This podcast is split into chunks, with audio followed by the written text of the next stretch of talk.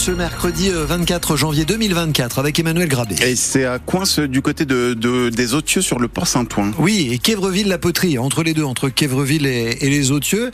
On est un petit peu à côté de Rouen, pas loin de Pont de l'Arche. On a un véhicule en panne et ça crée un gros, gros ralentissement. Vous êtes prudent sur la route, vous vous accrochez bien au volant parce qu'on a quelques rafales de vent sur la Seine-Maritime.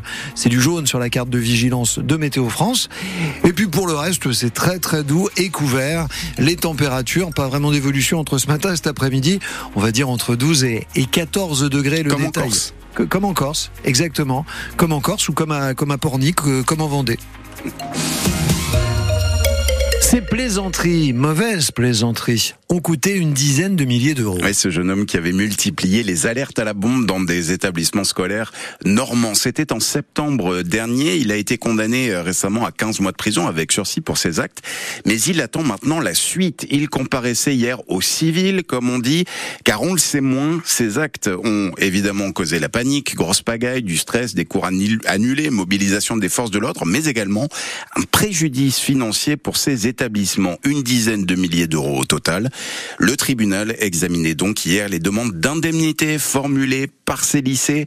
3700 euros par exemple, ça a coûté au lycée professionnel Marcel Samba de Sotteville-les-Rouen, victime de deux alertes à l'heure du déjeuner, explique Alexandre Béranger, le proviseur. J'ai donc dû évacuer deux fois sur des temps avec des, temps du, de repas.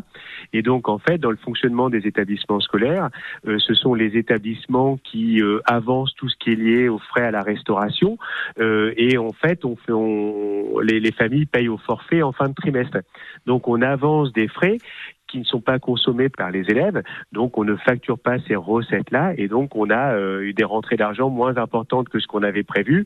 Et puis après, lorsque vous êtes dans des situations comme vous l'avez expliqué, euh, plutôt euh, stressantes en termes de gestion et tout, vous avez besoin de beaucoup communiquer, mais les SMS ont un coût et quand vous envoyez, alors sur Samba c'est 3000, enfin 1500 élèves, vous multipliez avec les familles 3000 SMS plus les élèves, bah, c'est des sommes qui montent très très vite, très très vite en termes de coûts pour un établissement. Et le tribunal rendra sa décision donc sur le volet civil le 12 mars prochain. De nombreuses mobilisations d'agriculteurs hier en Seine-Maritime et dans l'heure, ils étaient 700 à mener des actions devant la DDTM par exemple, la direction départementale des territoires et de la mer à la cité administrative de Rouen, à la sous-préfecture du Havre aussi sur les voies du tram. Et puis dans l'heure à Évreux, à Bernay, aux Andelys à Évreux où les agriculteurs ont déposé du fumier devant l'agriculture, devant la préfecture, ils ont également ciblé à Dans son agglomération des enseignes de la grande distribution. Attention, si vous circulez habituellement à Dieppe, le pont Colbert ferme aujourd'hui à la circulation dès 13h et pour un an et demi, il est en travaux. Il va être déposé et rénové. Il devrait retrouver sa place au printemps 2025. En attendant, une déviation est mise en place et une passerelle piétonne a été installée juste à côté. Précision à retrouver sur francebleu.fr. Elle n'a pas été présentée, qu'elle divise déjà? La loi sur la fin de vie. On attend que le gouvernement la dévoile avec des mesures peut-être sur l'aide active à mourir, l'euthanasie entre autres, mais tout le monde n'est pas d'accord sur l'ampleur que cette loi doit avoir. France Bleu Normandie s'en est rendu compte hier lors de cette formation dernier secours cours à Cormeil dans l'heure.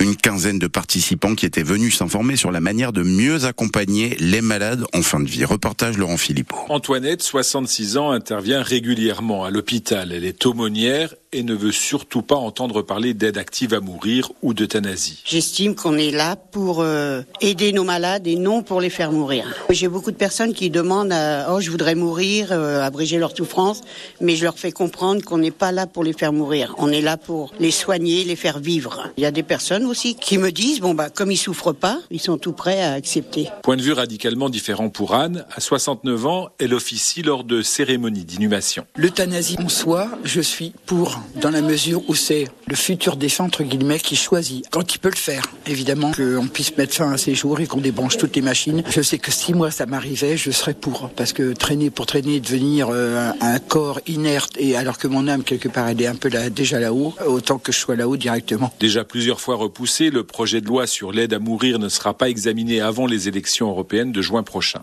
Laurent, Laurent Philippot et puis pas de à prévoir entre la direction et les supporters du FC Rouen pour le 8 huitième de finale de, de, la Coupe de France de football. Rouen-Monaco, c'est le 8 février prochain. Ils se sont mis d'accord déjà sur le prix des places. Ils évitent donc le scandale créé avant le match contre Toulouse dimanche. Les Rouen fans, le Couple Noble, le 12 Rouennais, l'écu rouge et donc la direction sont convenus d'une tarification entre 15 et 50 euros la place et les abonnés seront prioritaires pour ce match ainsi que ceux qui viendront au match contre Versailles le 2 février.